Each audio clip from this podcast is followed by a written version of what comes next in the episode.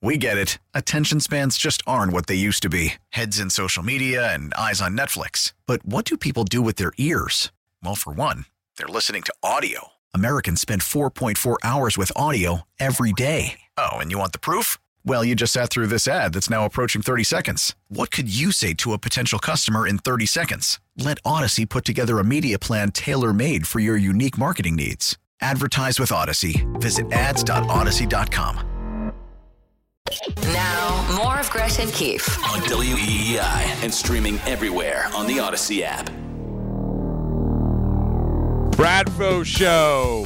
That's my open. That's what they used to call me, Swivel Hit Bradford. That's my open. I'm Okay. waiting for you to So what- justify your stupid opinion. Bradfo Show.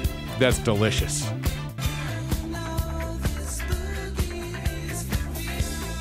Why you need to follow at Bradfo on Twitter because he's the guy who gets the video of Joey C, the big cheese, scarily riding in traffic on his bicycle. That was wild. It was uh, something. Joining us now on the Harbor One hotline is our friend Rob Bradford of WEEI.com, the midweek clubhouse report brought to you by McFarland Energy, Greater Boston and Cape Cod's choice for dependable heating and cooling solutions at McFarlandEnergy.com. Bradfo, were you nervous watching Joey C, the big cheese, riding through traffic in Fort Myers? No, I'm never nervous. Joe can navigate anything. And by the way, he wears that bike helmet throughout the entire broadcast. So it's uh it's Safety pretty first. impressive. Yep. Got to do it. Well, when you're working with someone that's six seven, you never know when an elbow is going to come down on your head accidentally. Foul So- ball. Foul ball. That's Yeah, true too. gotta- gotta care. Bradfo. Oh yeah, no, Joe. Joe is uh the the thing about the bike. I knew he was riding a bike back and forth to, to Hammond Stadium. I did not know the basket was in the front, and that, that's an aggressive move. When he was just saying, "Yeah, you know what? I don't care. I'm secure in my own existence. I got the basket in the front. I'm putting stuff in it. Let's go. Baseball season's here." Baseball season is here. Will there be an extension for Rafael Devers before the start of the season? I don't think so. I don't think so. That's me. Um, now I know that you know obviously they've been talking. I know that some. I know that Will came on, and Will obviously knows a lot of people, and he, he's optimistic about it. I just look at it as Rafael Devers is has has basically put him as the guy he's comparing himself to. If that makes any sense, he's not comparing himself to Jose Ramirez. He's not comparing himself to other third basemen. He's a guy who you're going to have to buy out one year of arbitration, which he'll probably make over $20 million next year if he does go to arbitration. And then you're hitting free agency. It's going to cost you a lot of money. And Rafael Devers, when you talk about money and when you talk about what he's worth, I firmly believe he believes that he's among the he, he should be valued in the, a top 10 guy in the game. And that's going to cost a lot more than Jose Ramirez. So, is he a top 10 guy in the game? And should the Red Sox give him, say, $300 million? I think right. I think this year he could be. Like I think he could be. Is he off of last year? No, he isn't. Because when you lead the league in errors, you can't be a top ten guy in the game. But he, I think he. Looking at him in spring training, it's night and day for me defensively. Uh, he looks really, really good. Whether that not that carries over, we'll see. But if he can turn it around defensively and do what he's been doing offensively, because remember, I mean, guys, in the playoffs last year, he's hitting home runs with one arm, like with one arm. Like you can only do that in wiffle ball. Like last time I checked. So you know, like this is a guy who I think that absolutely could be a top ten guy in the game this year. Rob Bradford at WEEI.com, Agresh and Keefe on the Harbor One hotline for the midweek clubhouse report. So, how do you see the Red Sox tying Devers and Bogaerts together, Rob, if at all? Is it really about we're going to choose one of these guys to be the one that we invest in, or are those situations ex- exclusive to each other? I think with Devers, it's probably more a little bit of a preemptive thing. And I know that Bogaerts obviously is talking, but as you you know you heard in the podcast the other day, he wasn't optimistic, and there was a reason why he wasn't optimistic because because I don't think they were coming close to where he thought he was he deserved to be. So uh, you go into the season, they're not going to neither both of them have said they're not talking during the season. But with Devers, you have a little bit of time You don't. You're not a free agent until after 2023. With Bogaerts, it's a different situation. If he has a great year and he comes out of it, he's saying, "Hey, you know what?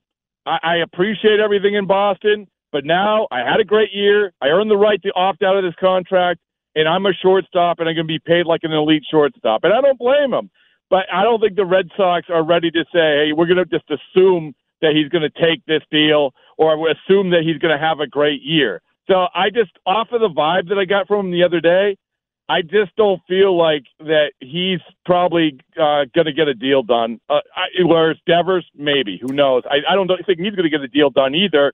But still, I would be more optimistic about Devers. How many more years do you think Xander Bogaerts is a shortstop? Ooh, let's see, four. Yeah. So Four? if he if he signs one more big deal, he's probably a shortstop for you know a while, but then then we'll transition by the end of it. Is your best guess? Yeah, and and you know, there's no shame in that, and that's No. fine. I mean, and and honestly, you know, for Bogaerts, that might be okay as well. When you get to 34, 35, you start thinking about your lot in life. I know I did certainly. Uh, who didn't, right? Mm-hmm. Of I mean, course. I mean, well, how old are you, Rich? How old are you? 34, 35, I'm 30. 33, 32, 30? Wow, man. I'll take that. That's very kind. I'm 57 years old. He, no, is, I'm, uh, he just I'm- turned 40, Rob. I'm 38. Are you really? Yeah. Oh man, let's look at you. Thanks. Look at you, Thank awesome. you. I play it All off. right. he, could, he could be your son, Rob. You're you're you're, you're spry. You're spry for a 38 year old. I- I mean, maybe it's because they wear wristbands around like in that wiffle ball picture, but I don't is know. true. I, So- I dress young, and it must help. I dress young. Just like a child. All three of us dress like hobos. Yeah. Dusty Dusty Baker took 20 years off just by wearing wristbands around all the time. That's it. So good move by you. Smart. Um, so yeah, so I think I think that you know you're talking four or five years. Uh, he's looked good. You know, he's committed himself to to sort of evolving in terms of getting a little older and maybe prioritizing moving around a little bit more, getting that first step going. Because like as Alex Cora said, you know, he gets to a ball, he makes the out. That's been the case down here. That's usually the case. And and another thing Bogart said on the podcast was that he said the last two months last year, like he was noticeably better defensively. And I asked him, I said, well, do the Red Sox know that? Did the Red Sox show that? Because it all comes back to the analytics and what the computer is saying. He's like, yes, they saw it as well. And if that's the case, I'm like, all right, well, you know, I'll have to take your word for it. Last two months, we'll see if it translates. Rob Bradford at WEEI.com. Gresh and Keefe breaking down everything Red Sox. Rob, obviously, opening day has been pushed back to Friday now here on WEEI. Uh, does that change anything from a pitching setup standpoint for Alex Cora? Yeah, I mean, I think it changes how they view well, how the flexibility they have with Garrett Whitlock. You know, they might have to go in a case where now they you might have to go to a six man rotation. Now you might have to put him in as a start, whereas before you had enough off days, you didn't have to, and you could piggyback him with Eovaldi, you could piggyback him with Rich Hill. So I, I think they have so many games lumped together now, so early in the season. You know, I think that has to be factored in. So yeah, I mean, it's I don't think they knew this was coming, even though, like, I mean, I, every time I hear a forecast a week out, I'm like, it's going to be the opposite. But this one, it seems that they hit the nail on the head, and so they knew it was coming, and they were playing accordingly. Going back to the possible extensions for Bogaerts and Devers and their future, how much of it do you think uh, for Chaim Bloom in the front office is having Marcelo Meyer and Nick Yorke affecting what they're willing to do with these guys? Even though you have no idea how good Meyer or Yorke could be at the major league level, they're at least very highly regarded prospects. I think it all. I think it's all leverage. It's all leverage, and not necessarily to say that Rafael Devers and Xander Bogaerts, hey, take our deal, or you know, we got these guys coming up. But leverage in the sense of it Plan Bs, right? And it's the same thing with Trevor Story. Trevor Story was leverage for Xander Bogaerts. I mean, I don't think there's any question about it. So, so you have options. It's not like you're saying we have to absolutely do this. Now, from the ownership perspective, it's a different situation. Like, so you guys have to explain to me, you know, so we we were talking about Mookie Betts, and Mookie Betts was going into his free agent year. They said, well, we're not going to sign him, so we're going to trade him. Well, how is that any different than Xander Bogaerts, right? I mean, and my guess is that because they understand how valuable Xander Bogaerts is, and by the way, they can't do it again because people will be screaming and yelling. Oh my goodness, you're going to do this every time this comes up. Right. So I, I, I think that I think that to go back to your question, it's just like it's the plan Bs, and you always have to have plan Bs, and I think they're fortunate enough to have those. Rob, was there anybody who either made the roster coming out of spring training that surprised you, or who didn't make the roster out of spring that surprised you? Well, my guy Ryan Fitzgerald hit, hit another home run in Worcester, led the Grapefruit League in homers when he was sent down. Like, what's going on? Now he's just carried it over to AAA. So they, so uh, you know, I, that would have been a nice story, but he gets sent down. But the guy everyone talks about is Kutter Crawford. Kutter Crawford was the guy that, and Alex Cora said this. We didn't expect him to make the team, and the next thing you know, he comes out, he's blowing 98, and and he's getting guys out left and right. He's a guy that from Florida Gulf Coast here and he he worked out with Sale and Pivetta and those guys, and his velocity just jumped up. And we saw him one time last year; and it wasn't that great, but he's a different guy now. And and I saw him pitch yesterday, same thing. I mean, he punctuated spring training with another good outing. So they got to listen, guys. I mean, they got to have some people step up here. I mean, there's no question about it. Whether it's like whoever is going to be the next Garrett Whitlock, whether it's Kutter Crawford, whether it's my guy Matt Strahm with the long hair, you know, whoever it is, but they need some guys who we aren't thinking about to step up and be the sort of the Whitlock of last year. Should we be optimistic that Matt Barnes found something in his mechanics, or how do you view Barnes? Because I unfortunately, am, I think his first half last year is more the anomaly than anything else, and maybe he's not as bad as he was in the second half, but he's probably nowhere near as good as he was in the first half either. Okay, well, first off, he didn't find it. His dog did. Good point. Correct? Yep, you're his right. Dog, his, his dog found it. He was watching a video of his dog, and he saw himself pitching and said, "That doesn't look right."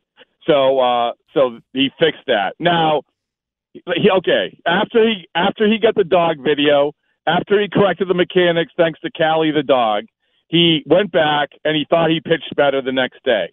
But we don't know. Like, it's encouraging that you think that you found something. Absolutely. So this falls under the we just we have no idea until we see him get on a Yankee Stadium mound. And listen, he's probably going to be throwing 94, 394, and everyone's going to be like, "Well, that can that get it done?" We'll see. I mean, we'll see whether or not that can get outs or not. But, but all I know is this: last year he was throwing 96, 97 at the beginning of the year, saying, "Here's my fastball, try to hit it."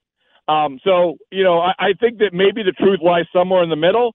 But I don't want to go overboard about spring training performances they need him, man. Like they need him. That that he for me, yeah. he's a really really important guy on this team.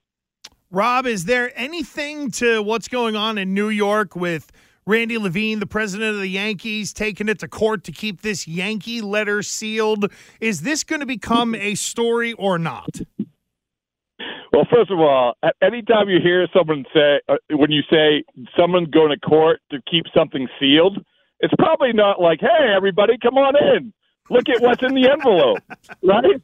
I mean, come on. I mean, it's so obviously there's stuff in there that they don't want it to be seen. Now, whether or not people care, you know, I know that Evan Drellich hopes that everyone cares because he has a book that that he's still like pushing since 2020.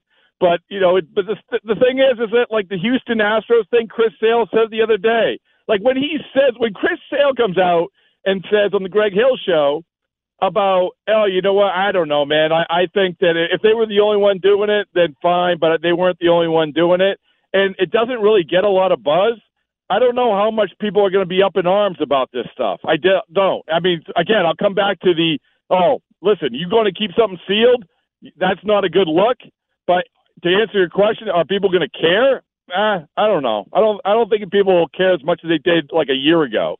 What do you make of the anti-sign stealing technology oh. that? Uh, so, for people who don't know, catchers are basically going to have a little like controller on their arm. Mm-hmm. It's, it's looking like they're playing like old school Nintendo or something, and they can do pitch location, type of pitch, and then the pitcher and a few of the position players will have like a little earpiece, and it'll say mm. like fastball up, and then they'll all be able to hear that. Is this is this a good idea? Is this gonna is this gonna work? Is this gonna speed the game up in a way because there's gonna be less uh, threat of stealing signs, or is this just another avenue to potentially steal signs? The, the way the way that you portrayed the picture, all that was missing was the immobile Atari 2600 jo- joystick. Right. Right. That's it. That's all you got. Just moving it around, pitch location, Play pitch. breakout. Yeah. Like play, play, play, play pitfall. You know, it's like uh, so. I, I think that you know, eh, the, obviously some people are going to use it. The Red Sox weren't completely sold on it. Some of the complaints that I heard was you aren't going to be the pitchers aren't going to be able to hear.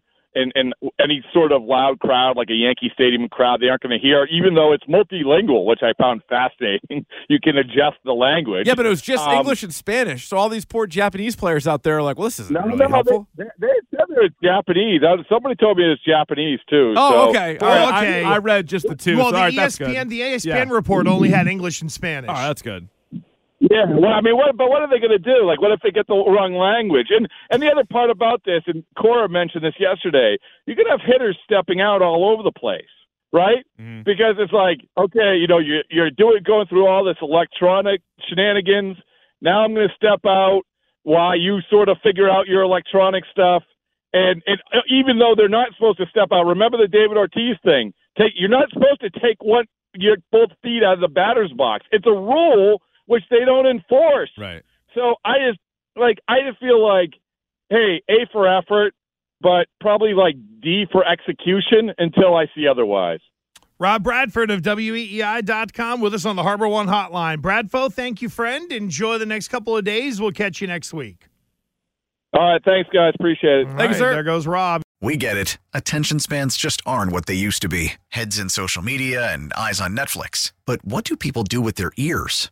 Well, for one, they're listening to audio. Americans spend 4.4 hours with audio every day. Oh, and you want the proof? Well, you just sat through this ad that's now approaching 30 seconds. What could you say to a potential customer in 30 seconds? Let Odyssey put together a media plan tailor made for your unique marketing needs. Advertise with Odyssey. Visit ads.odyssey.com.